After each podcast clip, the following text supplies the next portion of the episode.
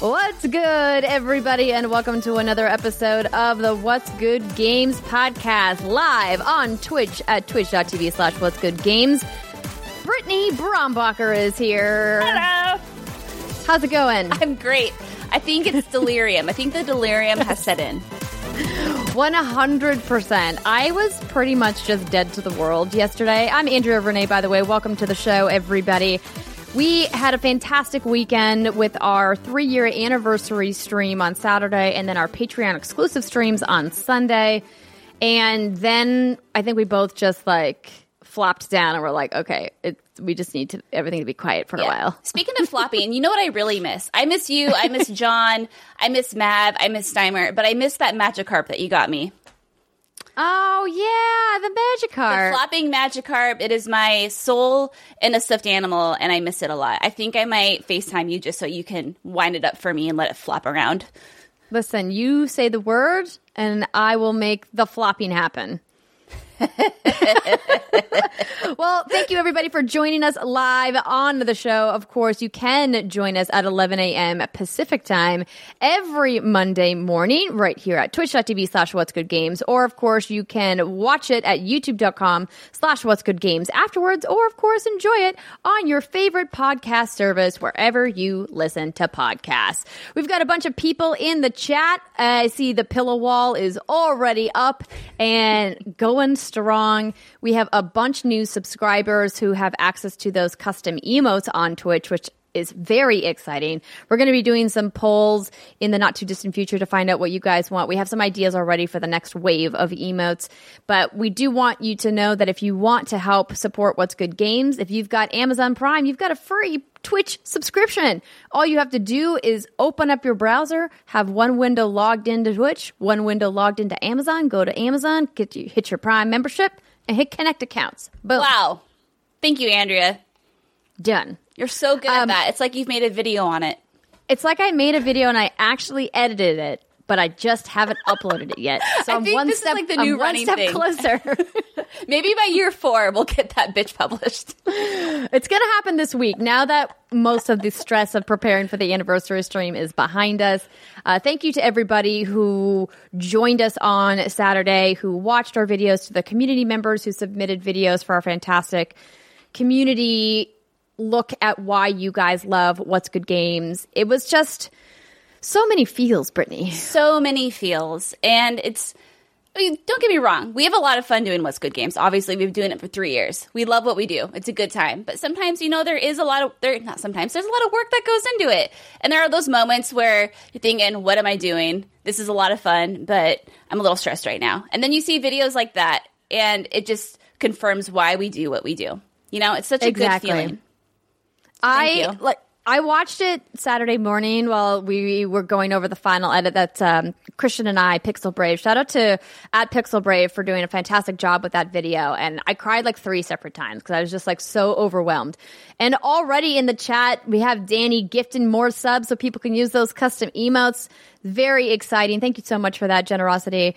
And the funny stuff video, though, Britt, was also a good time. Oh, as I had mentioned on the stream, there's a lot of clips that kind of hit the cutting room floor every week when we do our test records here at What's Good. And I put some of them together, combined with some of the fantastic clips that Britt puts together for social media every week. And what came out of it was chef's kiss. Oh, God. One of these days, maybe when we don't give a fuck anymore, we can publish some of the real NSFW ones. I mean, there's definitely some bad ones in there for sure. But we're not going to talk about those right now because we have to get to the news eventually. But we do have just a couple of announcements. Later today at 4 p.m. Pacific time, I am going to join Josh Macuga on his YouTube channel for the Josh Macuga Show. If you're a fan of Kinda Funny Games, you may have seen Josh Macuga do Josh Purdy. But he also hosts he hosts a show, I should say, on the History Channel called Eating History. And he has been stumping to take Alex Trebek's job when he eventually retires. So he's a great guy. He's like, hey, come by my show. So I'm doing that at 4 p.m. Pacific time live. I have the tweet out on @Andrea Renee, but I believe his channel name is the I have it here, the Casual Mafia. Oh. But if you just go to @JoshMacuga, that's MACUGA, you can grab the link there and join us at 4 p.m. Should be lots of fun. And then, Britt, we've got other streams happening right here on What's Good Games later this summer. We do, because I was thinking, this last weekend, it was really busy.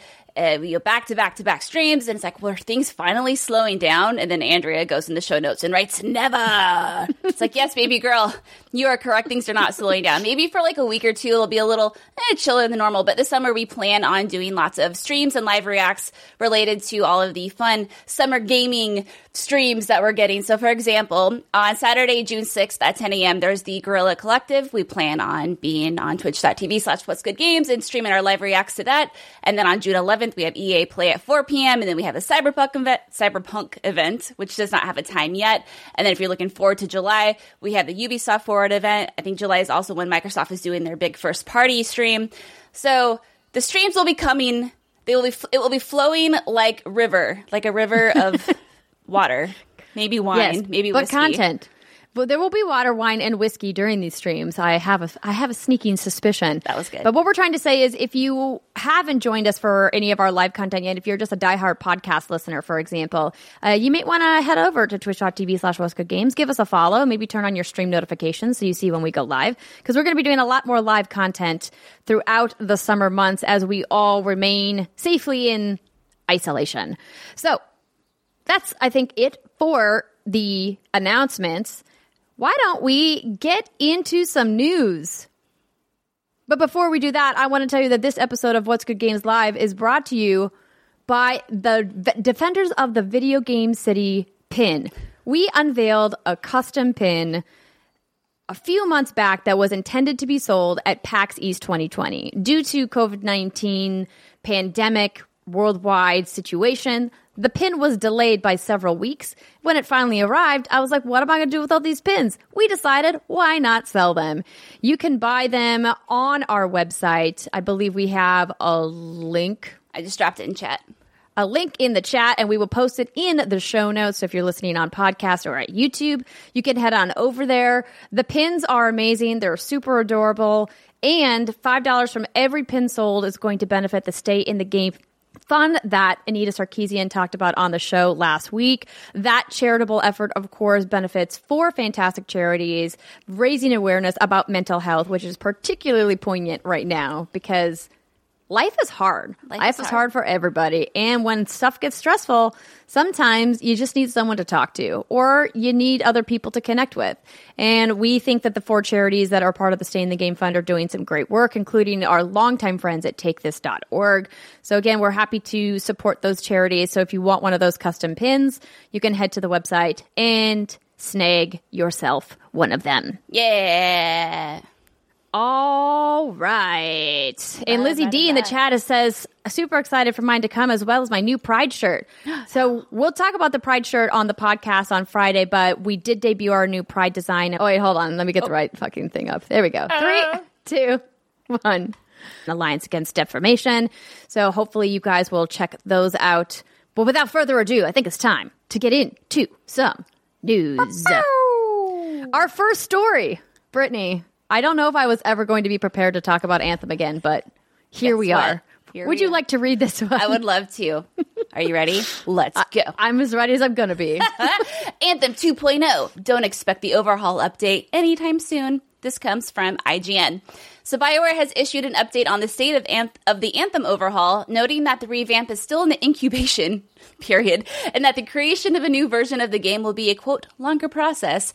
In a statement on the BioWare blog, project lead Christian Dailey outlined the current state of Anthem 2.0, noting that regardless of the current circumstances, the team is committed to the project. The 30-strong team behind the game are currently working from home due to the impact of the COVID-19 pandemic, but Dailey notes that the game's incubation phase has kicked off. That incubation just makes me think of like an egg hatching. You know what I mean? It's like it just takes my brain somewhere else. All right. In his own words, Dailey describes the incubation phase as a prototyping period. We are starting to validate our design hypothesis, Dailey's statement reads. We are going back and experimenting/prototyping to improve on the areas where we believe we fell short and to leverage everything that you currently love about Anthem. According to Dailey, the nature of this approach means that Anthem 2.0 will be a longer process, so don't expect the new version of the game to arrive anytime soon. Quote, the team is small, but the whole point of this is to take our time and go back to the drawing board, Dailey notes. A small team gives us the agility a larger one can't afford. Dailey also talked about transparency and assured fans that they would see things that look awesome but end up on the cutting room floor, or things that you might think suck that you feel we are spending too much time on. In the spirit of experimentation, the team wants to bring those interested in Anthem along for the ride, but Dailey notes that, quote, seeing how the sausage is made is not always pretty. That's something we're very familiar with here at What's Good Games. Anthem's overhaul was announced in February, with BioWare manager Casey Hudson admitting the game, quote, needs a more satisfying loot experience, better long-term progression, and a more fulfilling endgame. Clearly, much of that is still in the ideas phase, with hands-on development work yet to begin. Dailey doesn't give a sense of how long that might take. So I mean, let's go. Yeah. So listen, we knew that some kind of an update was in the works after Casey made the statement that the game isn't dead, it's not canceled, that they going back to the drawing board and hopefully going to incorporate some of their original ideas that they clearly didn't get to at launch. I still think that this game has potential. We don't need to rehash everything it did wrong right now. We've done that on this show. Plenty of other people have done that. We're not here to drag Anthem or BioWare through the mud for their mistakes. People make mistakes. What I appreciate is that they acknowledge that things went awry and that they want to recommit and bring it back to what their original vision was. And I'm here for that, because I think that Anthem had the potential to be a really cool game. I love the flight mechanics. I love the idea of the javelins. I love the idea of this world and some of these characters that they introduced. It just all didn't quite come together the way that they wanted it to. And if I think they scale back some of these live service or ongoing game mechanics that we're seeing be so popular, and go back to what BioWare does best, which is, you know, single-player RPG adventures with meaningful relationships and awesome narrative. And banging. Right? Banging, of course. Romance. Bring us back some romance, BioWare. Mm-hmm. I think that they have the makings of something that could have a revival that would be really meaningful. That's exactly what they need. After Andromeda especially, people were... they weren't the kindest to BioWare, even though I personally really like Mass Effect Andromeda, but apparently I'm in the minority there. Who could say? But then I loved Andromeda. Yeah. I mean, listen, it was rough chuckles at the beginning, but after the patches, like, that game is great. It's definitely not the best Mass Effect game. Don't at me. You know who you are. But it's super fun. Oh, God. Don't get her started, chat. Please don't get her started. God, for love of God, we'll be here all day. My poll on Twitter said and proved the definitive best Mass Effect game is Mass Effect 2. I mean, and your Twitter poll is the definitive answer. It is obviously. Obviously. Geez Louise, hair flip. But yeah, when it came to Anthem, obviously it, you know, the thing is I still haven't even played more than maybe 5 to 10 hours of Anthem. I haven't touched it, and it's kind of sad. But what's going to be fascinating about this, knowing how much was on this, how much was on the line for this in terms of BioWare's reputation, how it's, a team of 30 is very small, like Dailey says here. It's going to be interesting to see how this turns out. Is it going to be a No Man's Sky situation, or is it just going to continue to flip it and flop like that Magikarp that I love so much that's in the house or the studio or wherever it is in Los Angeles? And is it how do you relaunch this game? Like, what do you do to entice people to come back once it is ready? You know? Those are a lot of great questions, and I think that it's a very complicated answer, because there are people who are going to hate this game just because EA published it and just because EA is still publishing it. And that, to me, is tragic, that people won't give it another shot because of the publisher, even though we know that BioWare has put out quality games. But there's people that feel like they've been burned by BioWare. And I don't want to tell them that their feelings aren't valid, because that $60 game at launch was not really enough for the value compared to everything else that was available on the market. And especially now, when gamers need to be more discerning about their dollars than ever, even though video game spending is up, which we're going to talk about in just a little bit, I think that, you know, BioWare needs to take the reins on all of the marketing copy and all of the messaging. But I don't know if EA is going to let them do that, is the concerning part. I think that if BioWare is just transparent and says, hey, we're a group of people who are real people with faces and families and feelings. And let us talk to you as creators, to you, our fans. I think that they could have a really great moment with their fan base to say, this is the game that we are really proud to debut to you. And I would love to see that. And I think that that could be really compelling. However, do I think that's going to happen? Probably not. And that's kind of a bummer. It's tough when major publishers that are rightly concerned with making sure that they're making enough profits to care for their thousands of worldwide employees don't look at what is resonating with the gaming community. It's interesting. We were talking about this on this panel that I hosted at GamesBeat Summit, the gaming influencer panel with Mari Takahashi, Jovan Shire, and Mrs. May, talking about this idea that the gaming audience is much more critical and much more discerning than, let's say, a general TV audience, because gamers have a deeper-seated passion with the projects that they love or with the games that they love, and it feels like we're more connected to them. And I can't quite put my finger on why, but it just means that you have to be transparent. You can't try to hoodwink, you can't try to deceive or trick. Like, we're done with that. We see this. Remember when we talked about this with the Xbox too? Oh yeah, our brethren, the gamer loves to try to prove people wrong and try to get sneaky. Like, I see what you're trying to do there. You're trying to be sneaky squirrel. I'm going to call you out. But going back on what you were saying about transparency, I actually think this is a really good first step. The whole blog post is on blog.bioware.com or something like it. It's one of those URLs. But Christian does introduce himself, talk about his role on BioWare, what he has been doing. He says that he's been silently stalking people for the past year on Reddit, EA forums, Twitter, etc. Later on in the blog post, he says that he wants to start putting together some regular comms, like we talked about, like this blog, maybe some live streams, concept art posted on social media, actual interactions with the development team. So I think this is a really good first step for maybe EA is kind of saying, okay, guys, this is your thing. You know, when people think about BioWare, they don't. Obviously, EA has a big, a shadow kind of looming over it. And I say that, and I'm not trying to, shit on everyone, but, that's just the reality of it. When people think of BioWare, they think of the BioWare that they knew and loved growing up with, right? The BioWare that put out all those fantastic games, those RPGs, and like I said, their reputation has recently faltered. And I think a lot of that has to do with this assumption that EA is meddling and kind of, controlling the message. And we feel like we've lost our best friend BioWare. So maybe this is a good step forward with Anthem and maybe with their other games going forward. If we get that Dragon Age game in the next 20 years, that'd be fantastic. If we get some new Mass Effect shit going on, that'd be great. But this is a good first step. Talk to us directly. We love 100%. You. I am ready for it to make a comeback. Make a comeback. Anthem, we believe in you. Let's do it. All right, moving on. Gamescom confirms its dates and Opening Night Live showcase event. So we already knew that Gamescom's physical event has been canceled, but they have committed to a digital event. And Jeff Keighley this morning put out a few more details. They've moved to an all-digital event, of course, in the wake of the coronavirus concerns, writes GameSpot. The show was scheduled to take place August 25th through the 29th, but the new digital event instead will be held August 27th through the 30th, so mark your calendars. That shifts the date for Opening Night Live, held by Jeff Keighley, which will now be on August 27th. According to the announcement, Gamescom will serve as a content hub for news and publisher events. Unlike the standard Gamescom, the digital event won't require a ticket since the events will be streaming. Opening Night Live will kick off the show in addition to some other special events like Gamescom Awesome Indies and the Gamescom Daily Show. The event will culminate is the word there, on August 30th for the presentation of Best of Show. The annual DevCom conference will take place between August 17th and the 30th, running partly concurrent with Gamescom. Quote, although Gamescom will unfortunately not take place in Cologne this year, it will be impossible to miss it on the internet, says the managing director.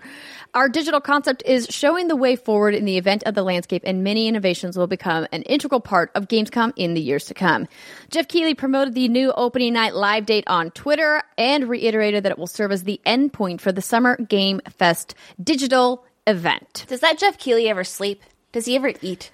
Is he part Android? How are you alive, sir?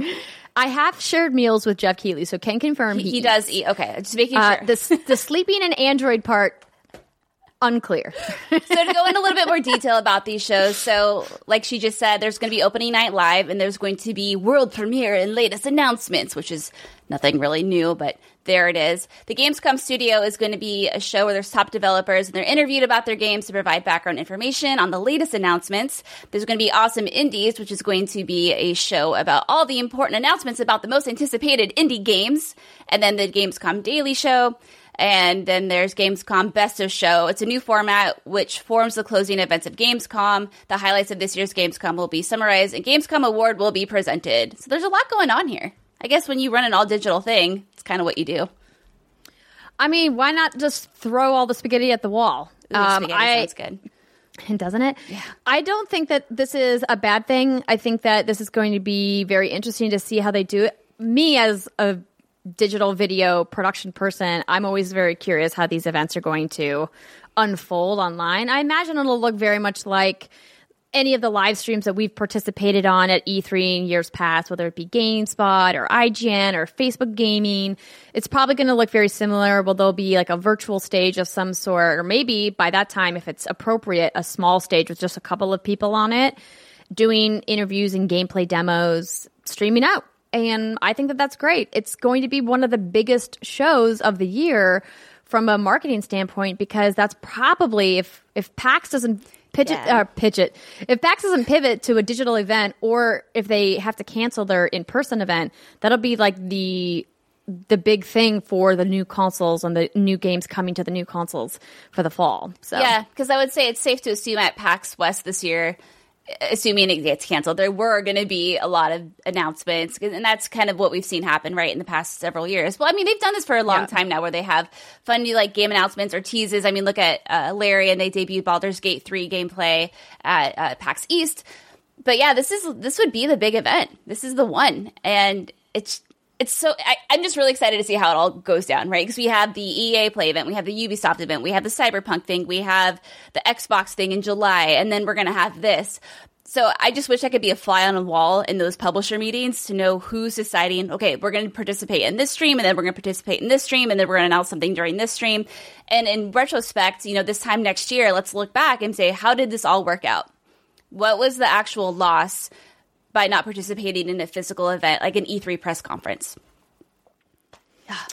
Yeah, we need a time machine, right? Or like so we could flash forward into the future and see, how it happens, and then I don't want to wait to be king and tell who won the World Series. Anyway, we're going to be watching it.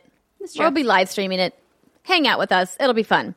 All right, next up, we talked about how video game spending is up, and it's up so high that it's apparently the highest in U.S. history. Ooh. Okay. Brittany. This comes from IGN.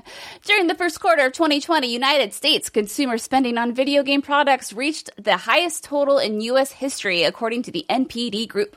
The NPD Group calls this year's first quarter a record, driven by digital content spending across console, mobile, and PC platforms, reaching $10.86 billion in total from January to March. This is an increase of 9% compared to the same period of time for last year, according to the report. Sales of video game content reached $9.58 billion in the first quarter, up 11% when compared to a year ago, the NPD Group reports. Gains were seen across digital, console, and PC content, mobile and subscription spending, as well as hardware and accessories categories. Games like Animal Crossing New Horizons, which recently broke its own record after becoming the fastest-selling Switch game, Call of Duty, Modern Warfare, Doom Eternal, and Grand Theft Auto 5 helped consumer spending break this record, as they were all among the best-performing titles of this year's first quarter. Other notable titles on that list includes Dragon Ball Z, Kakarot, Fortnite, Minecraft, MLB The Show 20, and NBA 20. NBA 2K20. The NPD Group reports that a strong growth in sales of Nintendo Switch hardware and software helped to offset the declines across other hardware platforms, quote, leading the overall video game hardware market to increase 2% in the quarter to 773 million. Video game accessories like gamepads, headsets, and cases also saw an increase in sales during this quarter, with an increase of 1% in the first quarter. Andrea, those sales reached 503 million. Lots of numbers. Basically, people need an escape right now, and video games are the thing. So they spend money on them. It's incredible. Don't blame them. Yeah, if you go to buy almost anything peripheral related, the market inventory is low or sold out. I mean, and that's not just with gaming accessories, it's with computer accessories as well. I've tried to get some stuff for us here at What's Good, only for it to be sold out and be like, oh, it's shipping in like 6 to 10 weeks or something. So clearly everyone's like, how do I keep myself occupied, or how do I keep my kids occupied while I'm trying to work from home? And it's interesting because friend of the show, Tara Bruno, who dialed in on Saturday, was talking to me about how her daughter has been playing a lot of Fortnite and how she thinks that she may go pro after quarantine. She's been playing so much Fortnite. And she's like, normally, you know, I limit how much she plays, but right now it's like, I mean, why not? It's her way to connect with her friends. And I think that that's why we love video games, is that they are online spaces where we can connect with other people. So I think it turns out no, go ahead, Britt. I'll say it's interesting to think about it in the sense that if, you know, this unfortunate, very unfortunate pandemic hadn't been a thing that had happened, you wouldn't expect to see these numbers right now, right? Because we're toward the end of this generation's life cycle. Granted, the Switch is killing it, but again, how much of that is related to, well, Animal Crossing / pandemic, like a combo of holy shit results. But no, it's I mean, great. I'm happy that games are here for people, and I'm starting to see all these articles online about video game addiction. Have you been seeing these? They're hitting. I feel like these articles make their way around the internet every so often, and every time I see them, I'm like, get the fuck out of here. Yeah, like video games are like literally everything else in life. You need balance. You can't just play games all day, every day. You need to take breaks, get up, move your body around, have some exercise, interact with other people, whether it be virtually or in person, get some sunshine. Yeah. It's also, like, it's like there's a little balance. People can't do shit anyway. Let people enjoy a thing that they can enjoy that helps take their mind off of it. Don't try to go out with your political spinning of video game addiction. Just don't at me, as Andrea would say. But also, I'm going to be fascinated to see what happens with the digital sphere of the video game industry after all this goes down. You know, how many people are going to be swayed to now go fully digital when it comes to their software purchases, right? Because for me, it just took the fact that I got old and lazy and I don't want to have to drive to my local store to pick up games. And plus, I kept misplacing the games. You know, when you like open up a game case and the wrong game's in there, and I'm just so bad at that. But I'm wondering, you know, how many people are going to start – how many people have seen the light of, wow, digital's very easy and convenient as long as you got that hard drive space.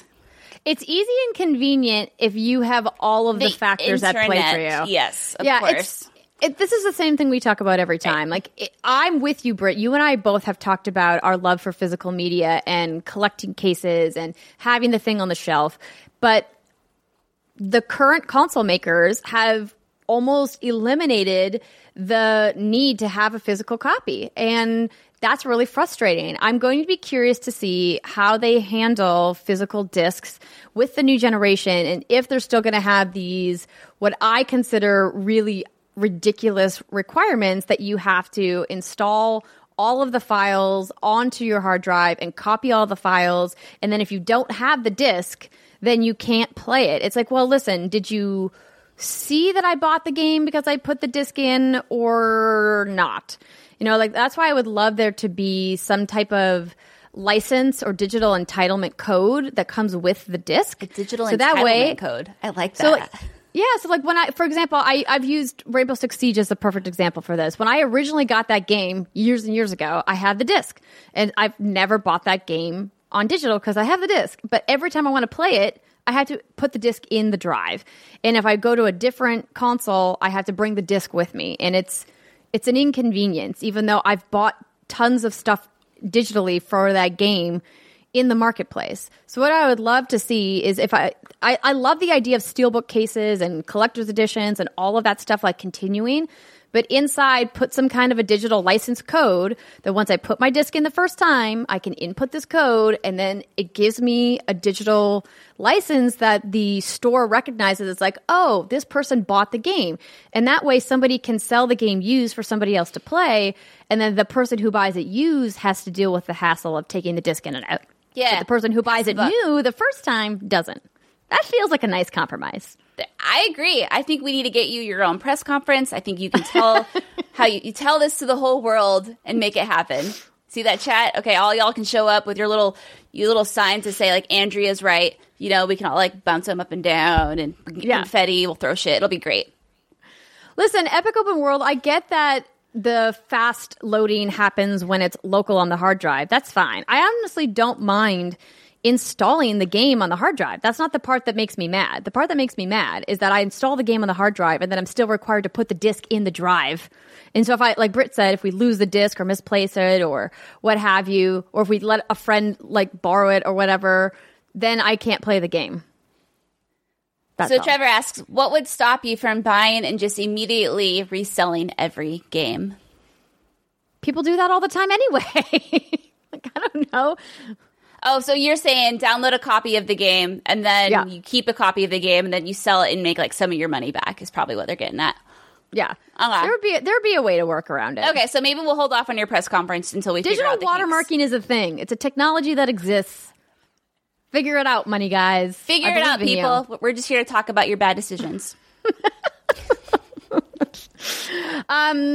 sad part about this all is that it won't ever change because people are bad. Some people are bad, I should say. And some people like to cheat and steal and take advantage of others. And those people ruin it for literally everybody else. Mm-hmm. And you're bad and you should feel bad if that's you. All right. That's my 50 cent tip of the day. Moving on.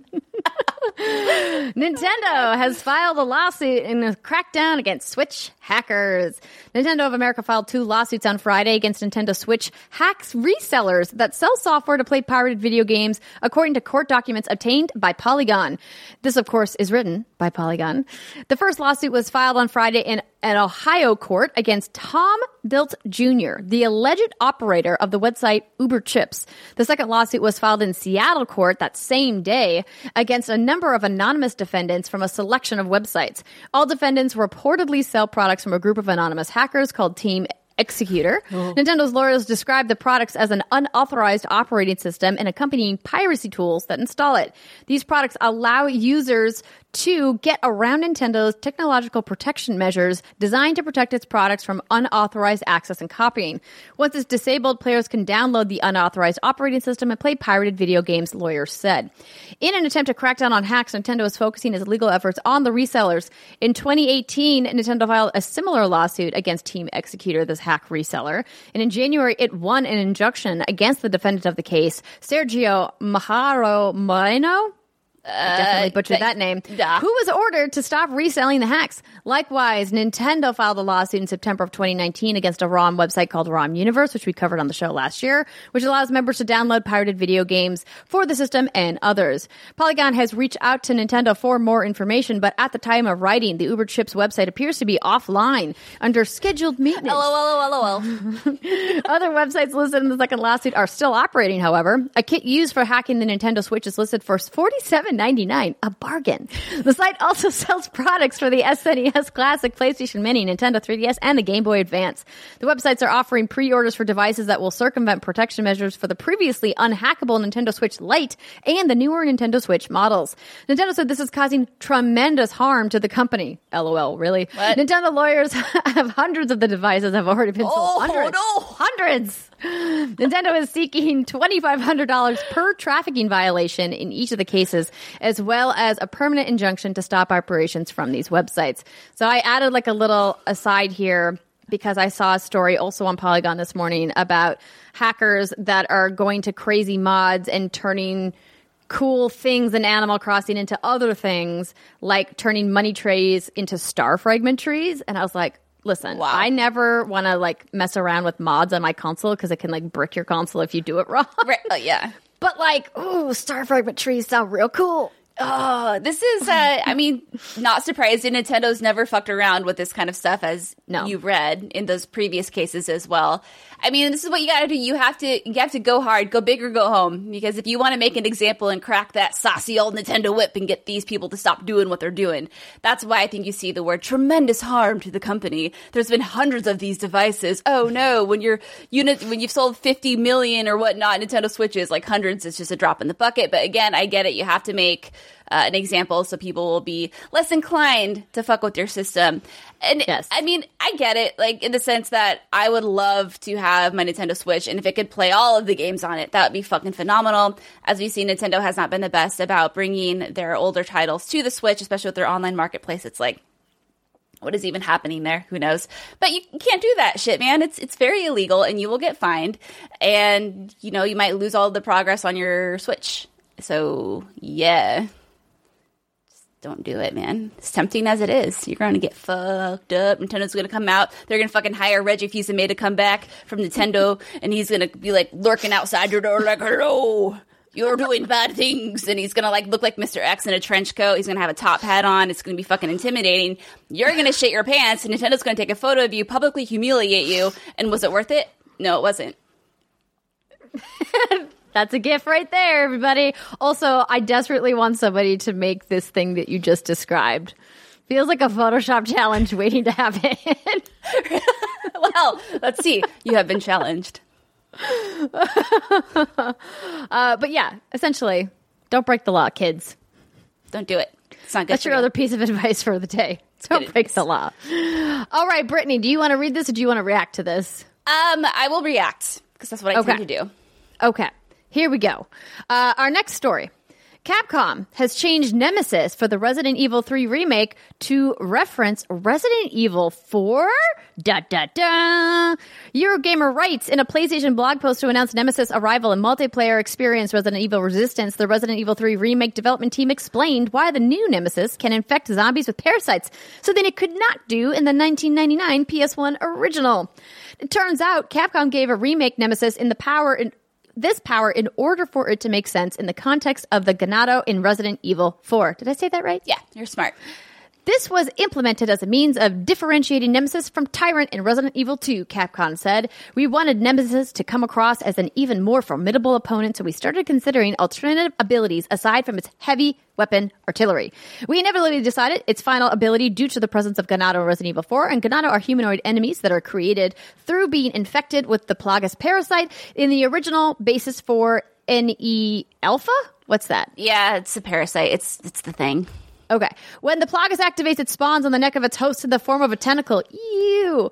NE Alpha was created to imitate, that's the word, this parasitic quality. We wanted infected enemies to be visually similar to the Plagas infected Ganados as a means for fans to piece together how Nemesis fits within the whole Resident Evil franchise. Woo! Wow. Britt, would you agree that that's quite the revelation? I would agree that's quite the revelation. So can you explain to me what's happening in the story? I'm very confused. So basically, TLDR, and again, fair warning, I'm not the most familiar with the Resident Evil 4 lore because it was never my favorite game. I need to get back to it. So you have Nemesis, which is essentially a tyrant infected with the NE Alpha or the NEA, whatever the fuck, the parasite. And so Resident Evil 0, 1, 2, and 3, and if you want to count Code Veronica, are very much focused around Umbrella Corporation and their bioweapon research. And then all of a sudden you have Resident Evil 4, which kind of sort of touches on it, but the idea of Resident Evil 4 is like, ah, shit, Umbrella's been disbanded. Oh, no. And then that's why Resident Evil 4 feels like it's such a stark difference, not only just from a gameplay perspective, but also from a story perspective. So this is interesting because essentially what Capcom is saying is that we've kind of built in some new lore to tie Resident Evil 3 and Resident Evil 4 together, because seeing what Nemesis can do in Resident Evil 3, that was never part of the original plan when this game was originally being developed in 1999. So this is exciting because I think what this does is it leads credence to the fact that we're getting this Resident Evil 4 remake. This is obviously a rumor that we have talked about before on the show multiple times, because you think, why would you build in this lore for Resident Evil 3 to tie in with Resident Evil 4 unless you plan to bring Resident Evil 4 up in some way, shape, or form? I think Capcom's strategy is, okay, we killed it with Resident Evil 2, therefore the people who are interested and liked Resident Evil 2, who had never played a Resident Evil game before, are into Resident Evil 3. So now how do we tie in the Resident Evil 3 fans to Resident Evil 4, specifically to the fans who aren't already obsessed with Resident Evil 4, who maybe never played Resident Evil 4? Tie it in, you're going to grab more people in, and I think that's the route they're going. There you go. Whoosh. You did so good. You smile and you nodded, baby girl, and that's all I need from you. Just make me feel heard. Listen, I will listen to you talk about Resident Evil almost as long as you want. Oh. But I just have to admit that most of it I still don't understand. But I understand more now that I've played a couple of them. So thanks for that. I got you, girl. The more you know. Yeah. And rounding out the news this week, got a couple of, in case you missed it, Story of Seasons, Friends of Mineral Town launches in North America on July 14th. Physical pre-orders on the Xseed Game Store get you an exclusive Strawberry Cow Pocket plush. Yes! This is exciting. So, real quick, I gotta talk about my Story of Seasons. I have a little show and tell for everyone. So, good friend, Misael, at our Fargo, North Dakota meetup gave me this copy of Story of Seasons Mineral Town, but it's all in Japanese. And while my Japanese is vastly improving, it is still not where it needs to be. So I'm really excited we're getting a North American localization in July. And what's great about this is that this is a remake of the Game Boy Advance games, Harvest Moon, which is now Story of Seasons. It's kind of a complicated licensing issue. But what's great about the localization is that they are allowing same-sex marriage, which is really cool, because that was something that was never allowed, not allowed, but never done, or maybe it wasn't allowed back then, in the Harvest Moon games. And the romancing and the friendship system in these games are really exciting, because you get to, like, have kids with the people, and you get to give them, like, apples and turnips and eggs, and then they love you. I mean, listen, I'm all for apples and eggs. If you gave me turnips, I'd kind of be like, What if I give you a walnut every single day? A single walnut. Okay, so there's I was playing Story of Seasons Trio of Towns several years ago, and Jason would always look over and be like, "What are you playing? And why are you giving people walnuts?" I'm like, "Because if I give people walnuts, they like me." He got jealous, so I legit bought a whole fucking big old bag of walnuts from Costco, and every single day for about a month, I gave him a walnut. I don't know if it worked. I think he still likes me. He still lives with me. It's true. I mean, he married you. He did marry me, but that was after the fact. So now it's like, well, you know, is it worth it? I don't know. I'm hoping I hope my affection with him went up, but you could say. Anyway, of course. Yeah. You know he loves you. He loves the walnuts. Everything's going to be great. Thanks. But no, this is cool. This is the kind of game I think we all could really use right now, especially with The Last of Us coming out next month. Yeah, this will be a good little refresher. It's just such a good, happy, feel-lucky game where you farm. It's all about the farming, and that's what I'm about, that life right now. Andrea, maybe you should try it. If you like Animal Crossing, maybe you'll like this game. That's a no. Is there as much decorating? Maybe? No, there's not. So is it the decorating is what hooked me in Animal... Yes, it's the decorating. I'm gonna stream this afternoon, I've decided. Okay. Because I've been doing some decorating. I've been staying up late, and we got to visit some fantastic islands on the anniversary stream, but I want to visit more islands mostly so I can keep shopping. So that's fair. It's a problem. But it's in my passport that I'm a very specific shopper. So cool. I think somebody in the chat asked, where can I get this? Again, physical pre-orders on the Xseed Games Store, and it gets you an exclusive Strawberry Cow Pocket plush. Yeah, Strawberry Cows make you strawberry milk, because that's how it works. Yeah, but I'm sure you can get this in the Nintendo eShop as well, right? Yeah, digitally if you want, but you can't order it physically. But you want to get the little plushies, because these are the kind of plushies you get. Aren't they cute? It's very cute. Thanks. Oh, adorbs. I know. They're really good at the plushies. Cute. That is awesome. And also, in big news today, Minecraft passes 200 million in sales with 126 million monthly active players. Polygon writes that in the last few months, Minecraft has seen a 25% player increase, as well as a 40% increase in multiplayer sessions. In late March, Xbox announced the educational content would be added to the Minecraft marketplace for free until June. The content partnered allows players to tour the International Space Station, learn to code with an in-game robot, and even tour around monuments in Washington, D.C. Minecraft also got a stunning facelift with the RTX beta in April, adding ray tracing and beautiful, realistic effects to the games. So... Minecraft not slowing down, celebrating 11 years, and Minecraft Dungeons is out next week, a week from tomorrow, I believe, on the 26th of May. So if you guys have been wondering, what the heck is Minecraft up to? Turns out it's super popular. Super popular. Still, it never slowed down. No. Did you ever get into Minecraft, like really get into it? No, that kind of creative building was never really my thing. I played a little bit of it here and there back when I was at Smosh Games, because they started a Minecraft show. But I just it was just never something that drew me to it. But I think the things people create in Minecraft are amazing and phenomenal. And watching that game evolve over the years and seeing what Xbox and Mojang Studios, which they just had a rebranding as well, have been doing with it. I just love how they're really pivoting and saying, hey, use this as an educational tool. and use it as a virtual meeting space, and that's great.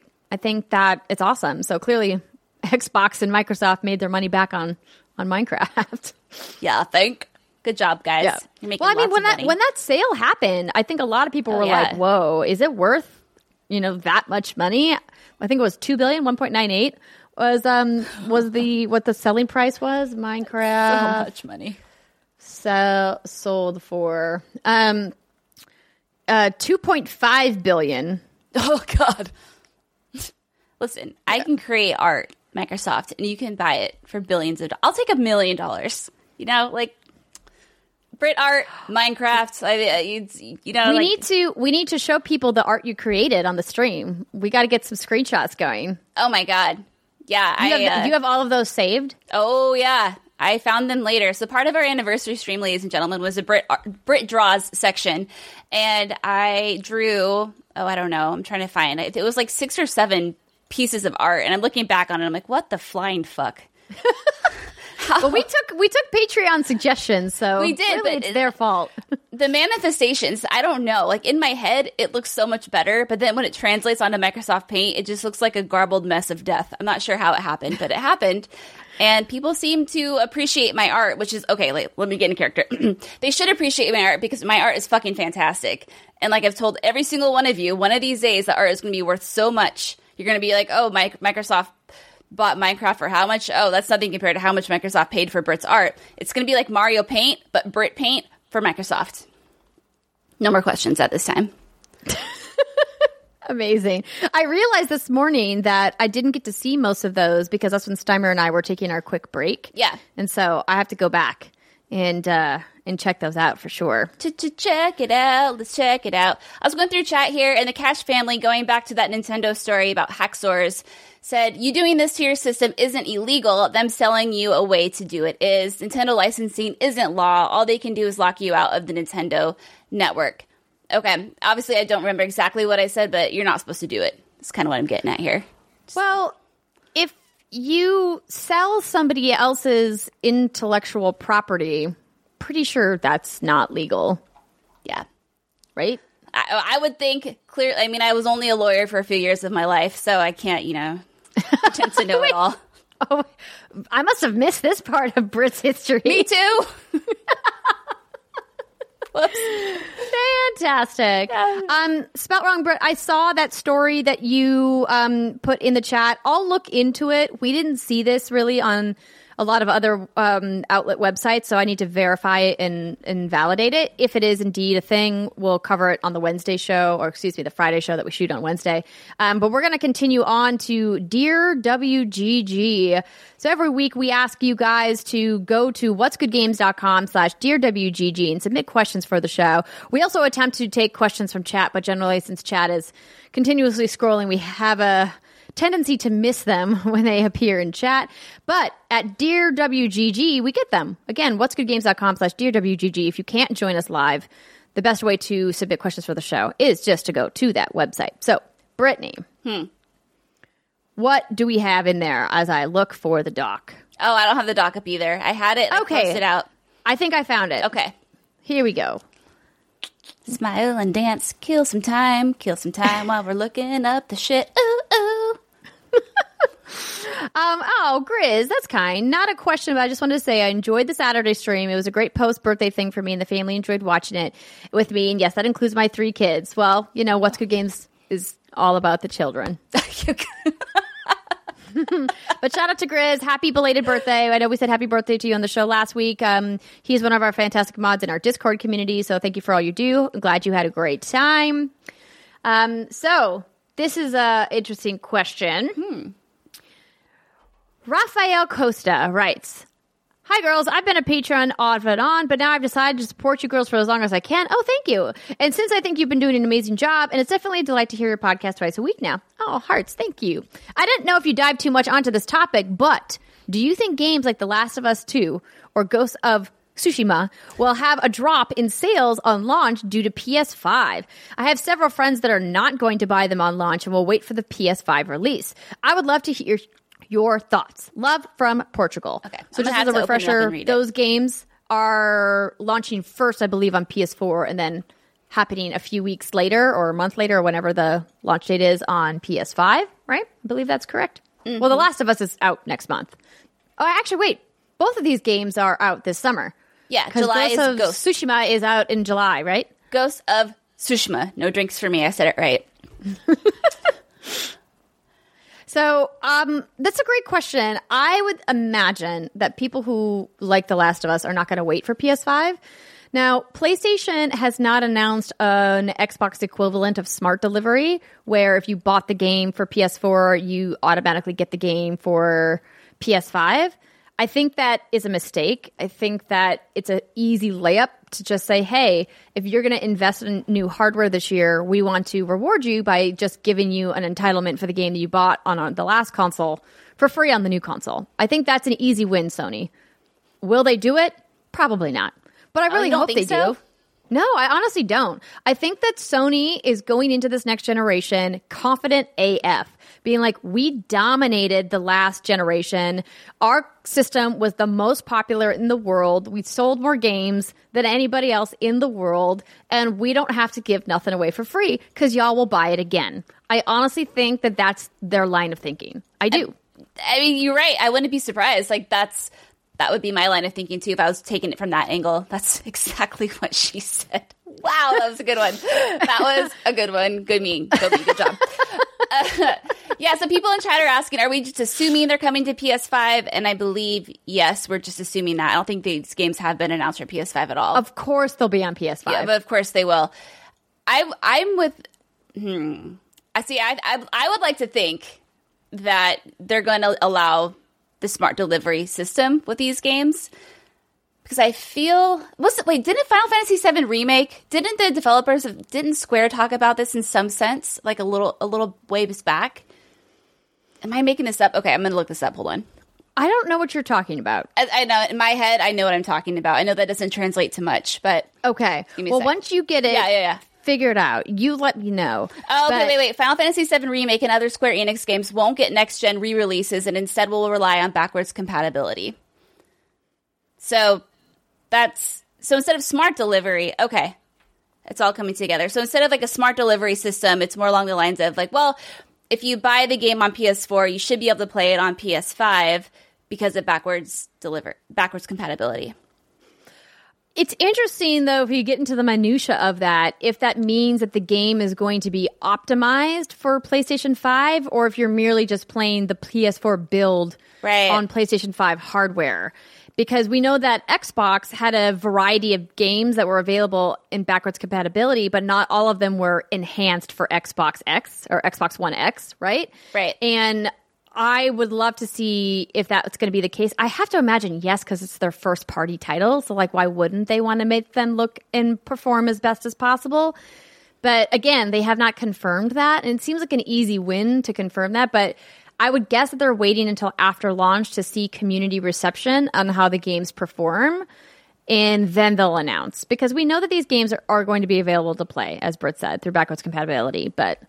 and maybe they just wait and have another marketing beat in the fall and say, hey, did you love The Last of Us Part 2? Guess what? You can go through the horror and the murder all over again. When are we going to get a marketing beat, man? When are we going to get I want to know what the fuck is going on with this system. It would be nice to see it, right? To, like, know what it looks like. But, yeah, I don't know. They're doing their own thing, which is fine. Hopefully sometime this summer, I imagine that they'll do a big reveal and they'll show the hardware and they'll show some new games and maybe we'll get a teaser of Horizon Zero Dawn 2. And, you know, maybe we'll get a teaser of Spider-Man 2. Oh. So, keep going. Who knows? Who knows? But no, to answer your question, Raphael, I don't think most people are going to wait. I think people who are early adopters are going to buy and play early. And then they'll probably play again. Once PS5 happens.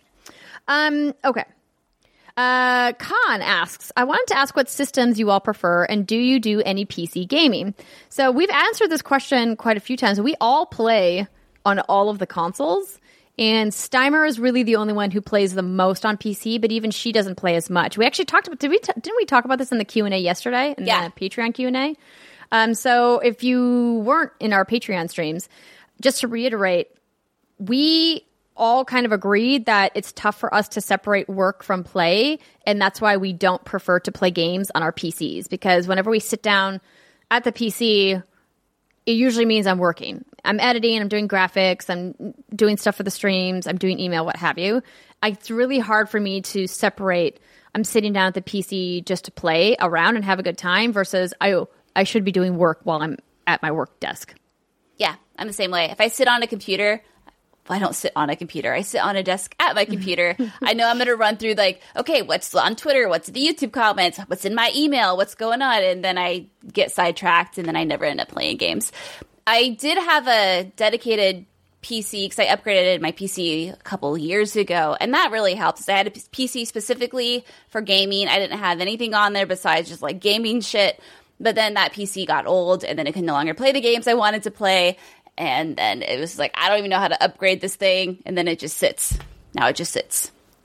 Well, so it feels like that should be a project for us for the summer. Build a PC.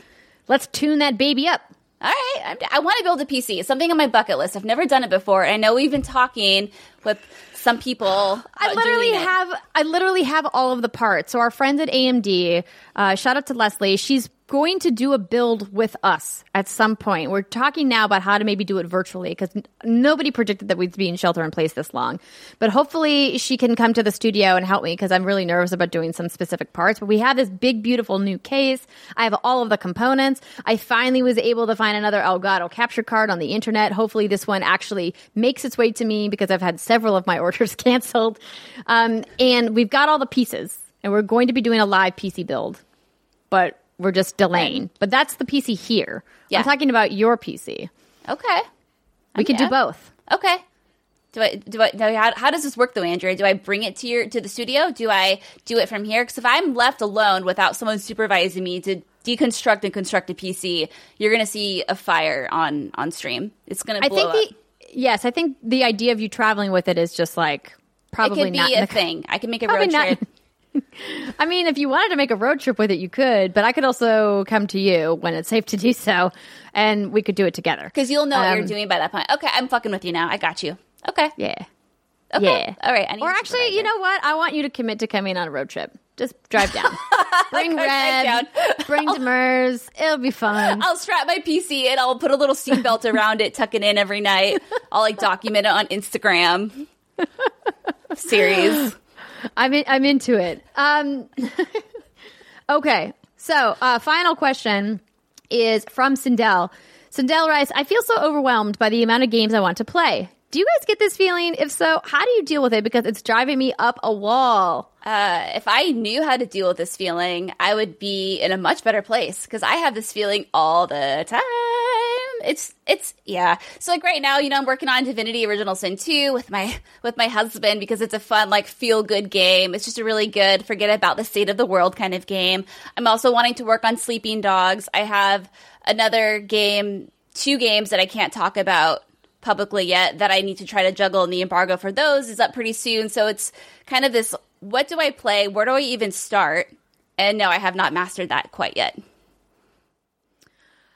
I'm with you that mastering it is something that you should just put out of your mind. Yeah. Don't stress yourself with this idea of having a technique that's going to work every time because life comes at you fast and you got to be willing to adapt. I do find that I benefit a lot from making physical lists that I actually handwrite out on a piece of paper.